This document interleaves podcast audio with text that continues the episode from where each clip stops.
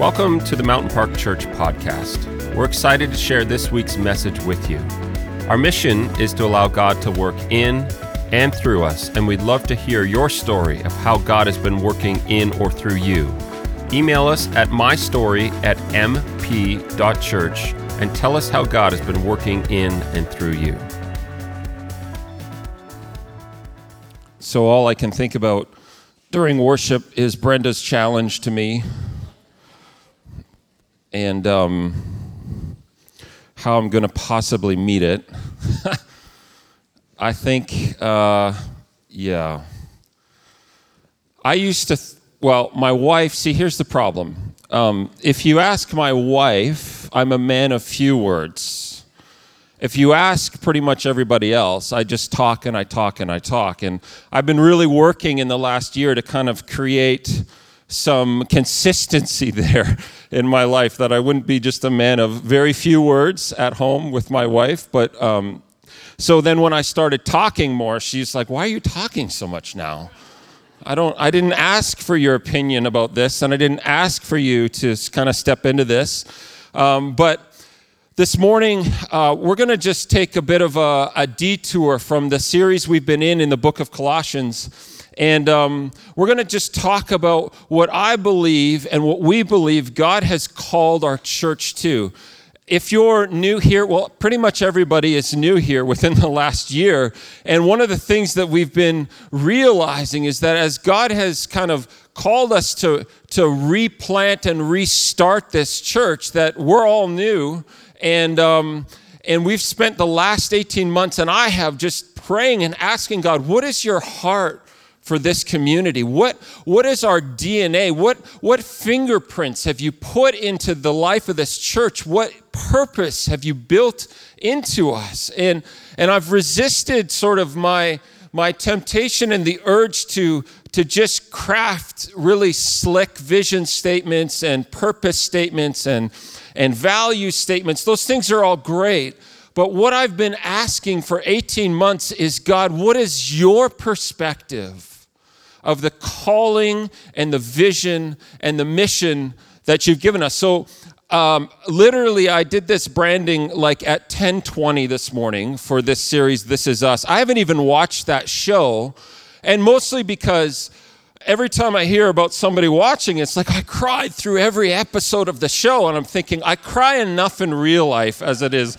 I don't need to cry when I'm sitting at home with my wife watching TV. So I haven't even watched the show and I just was under the gun this morning to kind of come up with something. So that's what we came up with, uh, just at 10:15. So there you go. There's a little window into uh, my life in the last little bit. But this series, for the next few weeks, we're going to unpack what we believe God has implanted into this church and into our community um, in terms of culture and DNA. And I really hope that as we walk through this next few weeks, and in fact, as we walk through this fall, you're going to get a clear picture, and hopefully I am too, of the purposes and heart of God for us as a community. And so when we say this is us, it's literally a reflection of what we believe God has pre-wired into us. And so we're not um, we're not imposing or trying not to impose our our perspective and our viewpoint on God. Rather, we're actually taking a step back and saying, Holy Spirit, what is it you want to reveal to us about ourselves that will actually be the catalyst for the change and the transformation and growth you want for our city and our region? Um, I want to walk with you through a key text for this morning. So if you have your Bibles, you can open them uh, to the New Testament and um, in the book of Acts. And I was chatting with um, Spencer the other night, and uh, he we were talking about some youth stuff and youth vision, and um, we were just talking about what what some of the defining characteristics are that we see God calling us to. And he mentioned this verse, and and And uh, when we started talking about it, it's like in my mind, the Holy Spirit said, Take a hard right because I want you to go down that road. So I'm literally just ripping off our conversation uh, from the other night. But I, I believe that found in here is the building block code for our DNA as a church.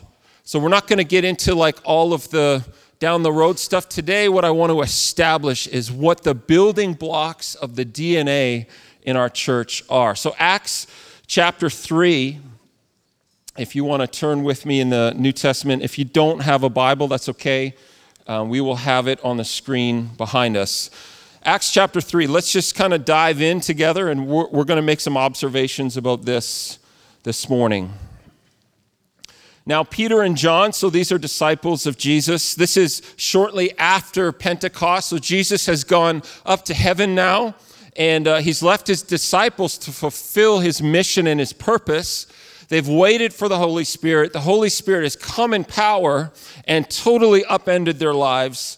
And we find them uh, later on, just a little bit later on in the story, where we are. Now, Peter and John were going up to the temple at the hour of prayer, the ninth hour.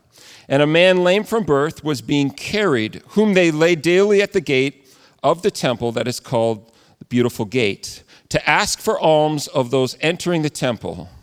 Seeing Peter and John about to go into the temple, he asked to receive alms.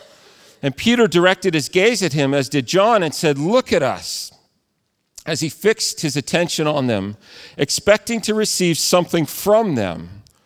But Peter said, I have no silver and gold, but what I do have I give to you. In the name of Jesus Christ of Nazareth, rise up and walk. As he took him by the right hand and raised him up, and immediately his feet and ankles were made strong. And leaping up, he stood and began to walk and enter the temple with them, walking and leaping and praising God. And all the people saw him walking and praising God and recognized him as the one who sat at the beautiful gate of the temple asking for alms. And they were filled with wonder and amazement at what had happened to him.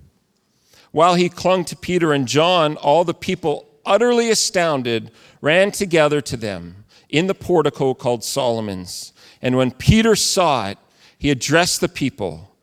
Men of Israel, why do you wonder at this, or why do you stare at us as though by our own power or piety we have made him walk? I'm going to jump just ahead to chapter 4, verse 13. So these people um, they're amazed. This big crowd starts to gather, and this buzz starts to kind of permeate around the, the temple and the whole city. And they, they get the attention of the religious leaders that are there in the temple and in Jerusalem. And the attention they get from the religious leaders isn't good attention, it's frustration. They're actually annoyed at what's happening because it's disrupting their uh, normal course of life.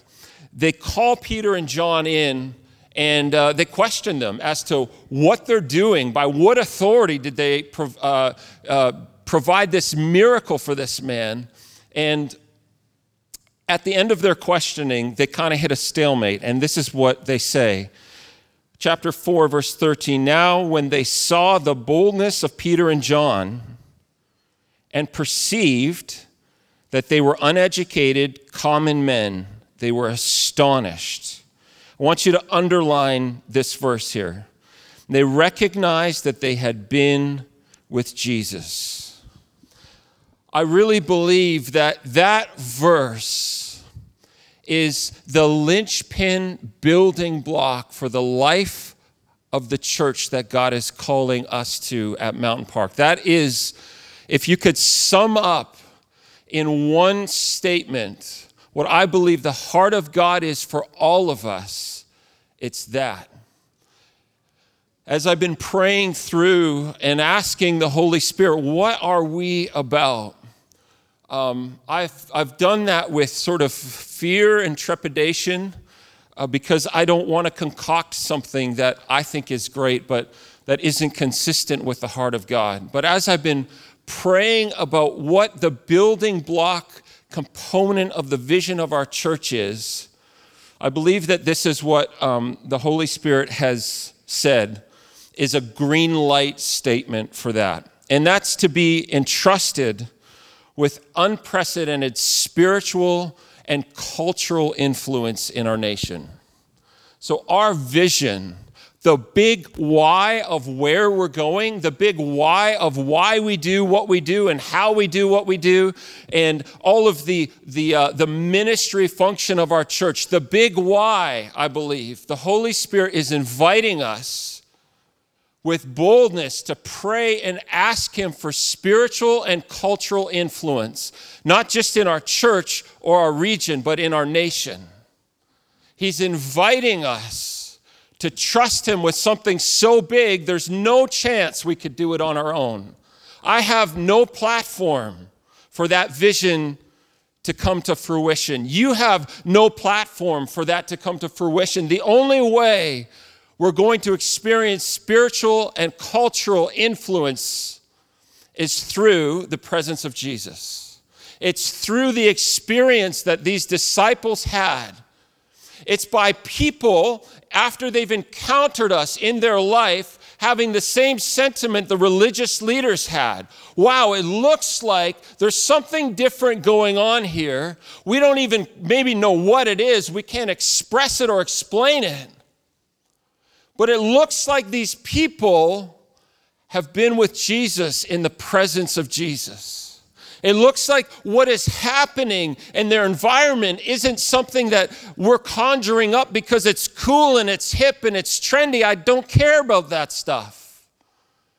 I care about us being changed and transformed by the presence of Jesus in our life, in our services, in our ministries, in your home, in your workplace, in your schools, in your social environments. What would it be like if you're walking through the halls of your high school and people are kind of making way for you as they, they realize something unique is going on in your life? And it's not attached to what you're wearing or what your social media presence is and your social media influences. It's attached to the presence of Jesus that has been defining you, that has been your true north. So I believe the Holy Spirit is inviting us to ask Him. He's inviting us to be faithful and trustworthy with influence in people's lives spiritually and influence in our culture. And I also believe that there's an order to those. That we have no business trying to attain cultural influence if we haven't started with spiritual influence. So, the primary objective, the primary target of this church, the building blocks of our DNA is the presence of Jesus. The kind of presence that marks you, and changes you. The kind of presence that leaves people dumbfounded and in awe and wonder because of what God has done around you. Not because of what you bring to the table, but because of what He's doing in you and through you. These are, I believe, the building blocks of the vision that God is giving us. I just want to make a few observations about this text and we'll have a few applications as well in there. I really believe that when we talk about influence, spiritual and cultural influence is driven by the presence of Jesus. So we're not going to manufacture it. We're not creating a 64 point strategic plan to gain social media followership and influence. Um, that's not what our heart is. Our heart is to allow the presence of God and the presence of Jesus in us to actually be the thing that speaks for us and through us and out of us. A few observations from this. Um, number one, proximity to Jesus. Proximity to Jesus disrupts predictability. So, in your life and in my life, if we're looking for predictability and sameness and consistency across all points of measurement in our life, we're going to have a hard time actually allowing the presence of Jesus to flow through us and to do what he wants to do. It's interesting that, that, this, that this lame man, who the Bible says was lame from birth, sitting at the gate beautiful for 40 years of his life. I don't know if he was there as an infant, but he was 40 years old when Peter, Peter encountered him. Peter would have walked by him possibly hundreds of times. Jesus, when he was in Jerusalem, frequented the temple and would have walked by him hundreds of times. It was normal and predictable that this man would be carried to the same spot day after day after day to do the same thing, and that was beg for money. It was predictable and normal. Everybody knew it was going to happen. It was like just waking up. It's like Groundhog Day. You wake up and the, your alarm clock goes, and it's like the same thing routine, routine, routine, routine. And what I believe that Jesus is showing us through the scriptures if we value routine over proximity to his presence, we're never going to fully experience the life that he's called us to. So, Peter one day walks by, and somehow on that day, we don't know what it was. We don't know if in his prayer time that morning god had spoke to him. We don't know exactly what happened but something was different that day and the routine was broken. The predictability was gone because jesus entered the situation and decided to do what only he can do when he broke that predictability he set off a chain reaction of events in that city that resulted in his name, in Jesus' name, being the object of wonder and glory. That's why in our church, you know, we, we, we do a lot of the same things on Sundays during our services, but, but we don't value predictability every week. We actually intentionally pray and ask the Holy Spirit every week what He wants to say and do.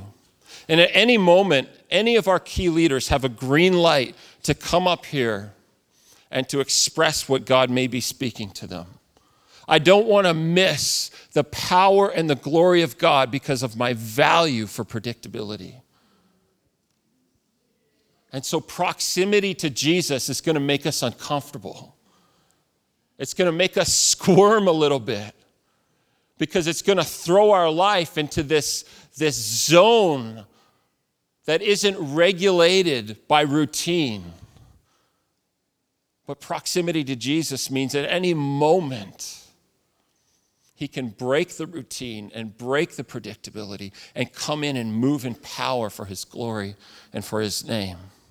So, proximity to Jesus disrupts predictability. The second observation I want to make from verse 12, as Peter is debriefing the crowd that are there, he deflects the attention away from himself and puts it on Jesus.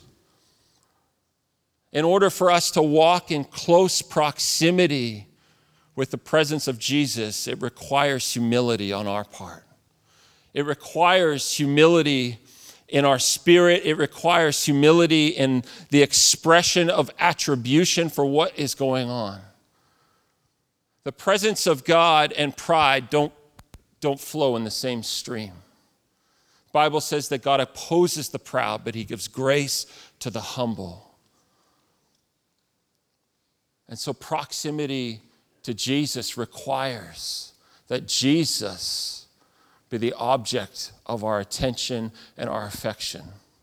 In Canada today, we live in a post Christian culture.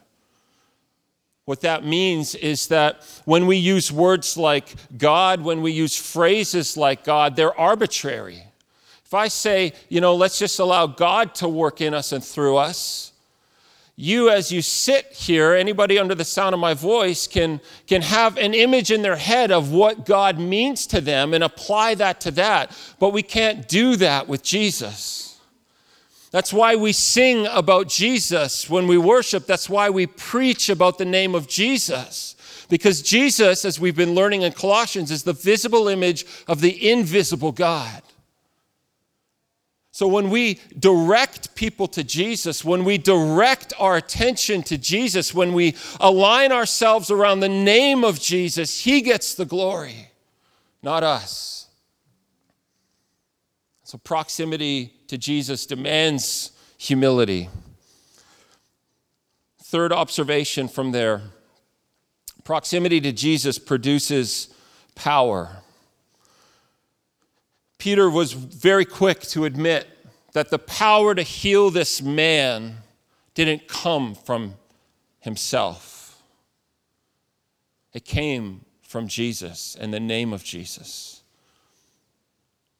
If you're looking for greater power and effectiveness in your life, you need to start looking at Jesus if you feel like you've been stalling out and, and struggling in the same cycles of sin and defeat and all of those things, your proximity to Jesus is the power source that allows you to break out of those habits, to break out of those cycles and out of those routines.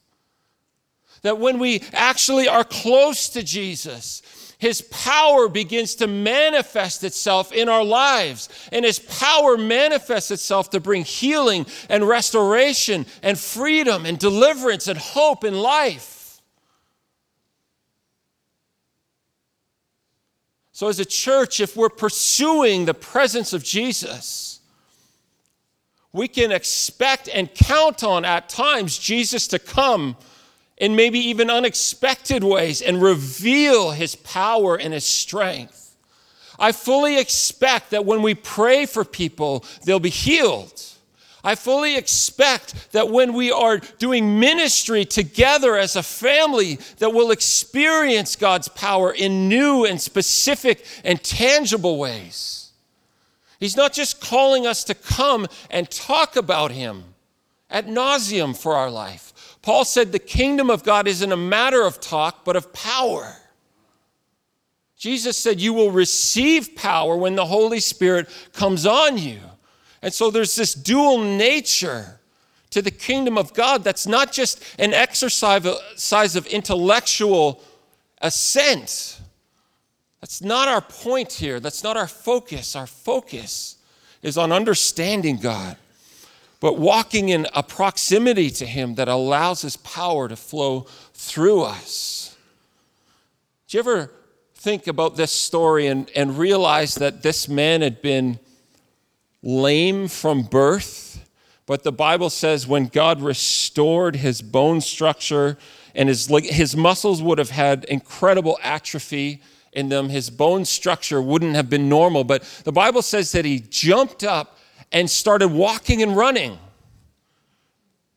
How is that even possible? He's never walked a day in his life. How does he go from having a crippling, crippling situation to being restored and doing the kinds of things that he doesn't even know how to do in and of himself? And the power of God and Jesus at work in our life it's the kind of power that allows us to walk in a way that's not even natural or normal for us. Last observation from here proximity produces clarity. I love as the religious leaders were reflecting on Peter, they they were amazed at his boldness. And when you dig into the Greek word for boldness, it, it literally means to have clarity. That in some sense, that what was confused and convoluted at one time is now clear and consistent. That, that boldness meant that Peter didn't have to circle the wagons around the same conversation. I, I was thinking about this. Um, when I was in high school, there, there, you know how I'm a big guy, but I'm not very courageous. And there was a girl that I really liked in high school. Um, and so after youth group one night, um, I, we decided to go for a bit of a walk, and we, like we didn't have licenses or cars, so we walked around the church. And we walked around the church, I'm not even joking you, for at least an hour, maybe an hour and a half, just in circles, just walking in circles, time after time. And I was just making sort of random small talk as we walked in circles. Finally, this girl said to me, What are we doing here, Andrew? We've literally been walking around the building talking about nothing for an hour and a half. And, and she stopped us in our tracks and, and said, What are we doing here? And I, uh, I didn't even know how to answer. I, after an hour and a half, I didn't have the boldness and the clarity to even tell her that I liked her. So when she asked that, I just mumbled out this nonsensical uh, mumbo jumbo and we just decided to call it a night. That's like, that's a story of my dating life right there. That's happened more than one time, actually, by the way. But this boldness that comes from the proximity we have to Jesus brings clarity. We stop circling the wagons and hemming and hawing about what he's done in our life. We stop making excuses and, and, and trying to find ways to nicely express what, what God has been doing in us. When God brings us boldness, it brings us clarity, it brings us effectiveness in communication. We have to remember that Peter was an uneducated, illiterate fisherman weeks before this event. So, how does a man go from being illiterate, uneducated, cowardly to powerful and bold and assertive for the purposes of the gospel. And there's only one answer it's the presence of Jesus. So you need to know that as a church, the building blocks of our vision are, and our foundation the building block is the presence of Jesus. The presence of Jesus that we, that we seek and that we sing about and worship. The presence of Jesus that we find in Scripture. We're interested much more in presence than in production. We care way more about encounter than entertainment. I don't care about entertaining you. I care that you come face to face with the only power in heaven and on earth that, that can actually change you and me, that can actually breathe strength and life into you. So, as a church, we value presence over performance and encounter over entertainment. We're not here to perform for each other. We're here to walk together into the presence of Jesus and then say, God, whatever you want to do, it's okay with us. We invite you to do it. A couple things in closing. Uh, team, you guys can come back up. That's all well and good, but how do we actually walk into the presence of Jesus in a practical way? There's two things that I want to leave with you. These are daily practices of my own life, if you want to jot these down. These are sort of the entryways into the presence of Jesus. The first one is praise. The Bible is very clear that we enter God's presence through praise and thanksgiving, that we enter his courts with praise, that we actually approach the throne of God through worship, through thankfulness. And the second one is prayer that we actually walk into the presence of Jesus through prayer. So, what do we do? Here's my challenge to you. If we want to be a people that practice the presence of Jesus, a church that experiences the presence of Jesus, it has to happen on a one to one basis for all of us. So, how do you do that? This is a discipline I want to challenge you with. Every morning, before I roll out of bed, essentially, sometimes I roll onto my knees beside my bed, but every morning, I start the morning by declaring the goodness of God.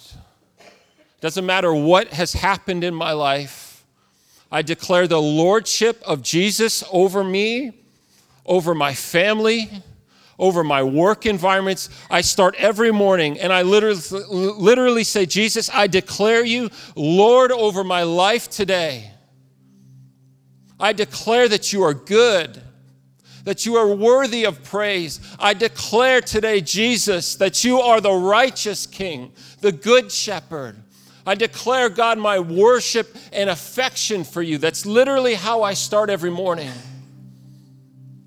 And then I go from praise and declaring the goodness of God into something I call recognizing, which is standing in humility and saying, God, I recognize that you are God and I'm not.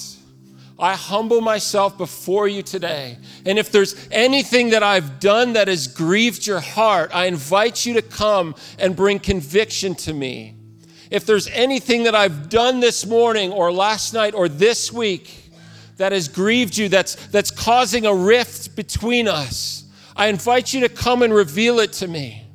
And then I repent of that thing or those things. I repent of my pride. I repent of my selfishness. I repent of my independence. I repent of my anger. I repent of the things that the Holy Spirit brings to mind. And the third thing that I do is I renounce the influence of the enemy in my life. I want no part of his plan for me. I want no part of what he wants for my life, which is death and destruction and division and hurt and pain. I don't want it. So I renounce the activity and the influence of the enemy of God. And then I invite the Holy Spirit to come and renew me, to clothe me in my spiritual armor again, as it says in Ephesians to renew my thinking, to renew my perspective. Every morning when I walk into the presence of Jesus, that's how I do it. That's the roadmap. Is you start by declaring your praise and your thankfulness and the goodness of God. And then you follow that with recognizing your need for Him and you follow that by taking authority over the things in your life that aren't consistent with His heart. And you invite Him to come and restore and renew you. You invite the Holy Spirit to come and say, What is your assignment for me today? I want to be aware of what you're doing around me. Do you think that Peter just arbitrarily went to that beggar that he had seen a hundred times before and just thought, well, I have nothing better to do this morning. So let's just do some healings. that, I mean, maybe, but I don't know that that's plausible. I think that Peter, because he had learned to walk in and out of the presence of God, that that morning, God said, I have an assignment for you today. And that assignment isn't about bringing you praise. It's about spreading my name and my influence like wildfire across this city. Are you ready? Are you willing? But, guys, if we don't walk in and out of the presence of Jesus, we just continue down the road that we've always gone, seeing the results we've always gotten, missing the very things that the heart of God wants to produce in us. Let's stand together.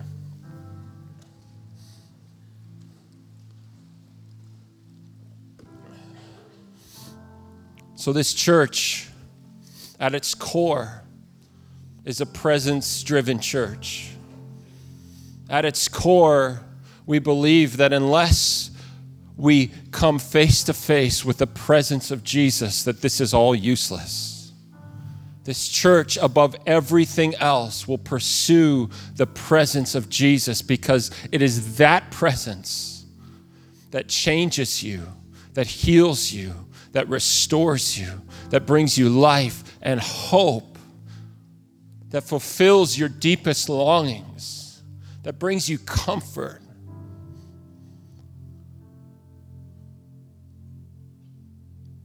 So, my invitation to you is this one, that you would commit to learning to understand how to walk in and out of the presence of God in your own life. And two, that together as a community, that together we would commit together to walk in and out of the presence of Jesus so that we in our life can see Him work and move in power to bring healing to families, to bring restoration to our region and our cities. I believe that that's the heart of God for this church. And that's where we're going to start. Let's pray.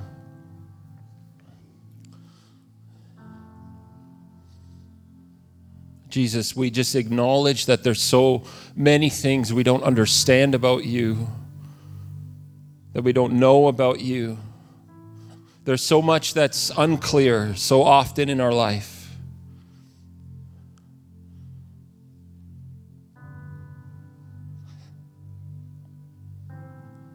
But we stand before you and we ask very simply today Holy Spirit, would you teach us to be people of the presence of Jesus? Would you teach us to walk in close proximity to the author of life? Would you teach us to walk in close proximity to the King of Kings and the Lord of Lords? Would you teach us to walk in close proximity to the Alpha and the Omega, the beginning and the end, the first and the last? Would you mark us, Holy Spirit, as a people of your presence? I don't even know what that means. And part of me is really scared to pray that, but I ask this morning that this church would be marked by your presence, not by programs, not by policy and procedure, not by our social media influence or presence, but that we would be defined and marked by your presence. Father, I pray for your presence in every family represented here. Father, I pray for your presence in homes where, where children and loved ones have walked away from you. Father, I pray for your presence in the high schools of our region, and I pray for your presence, God, in our workplaces, in our places of, of leisure and fun. I ask that we would be presence carrying people. And so that's what we invite you to do in us today. We hope that you are challenged and inspired by what you heard today and that you're willing to allow God to work in and through your life in bigger ways this week. We'd love to stay connected with you on social media, facebook.com slash Mountain Park Church and instagram.com slash Mountain Park Church. Finally, if you have a story of how God has been working in and through you, we'd love to hear it. Just email us at mystory at mp.church and tell us how God has been working in your life lately.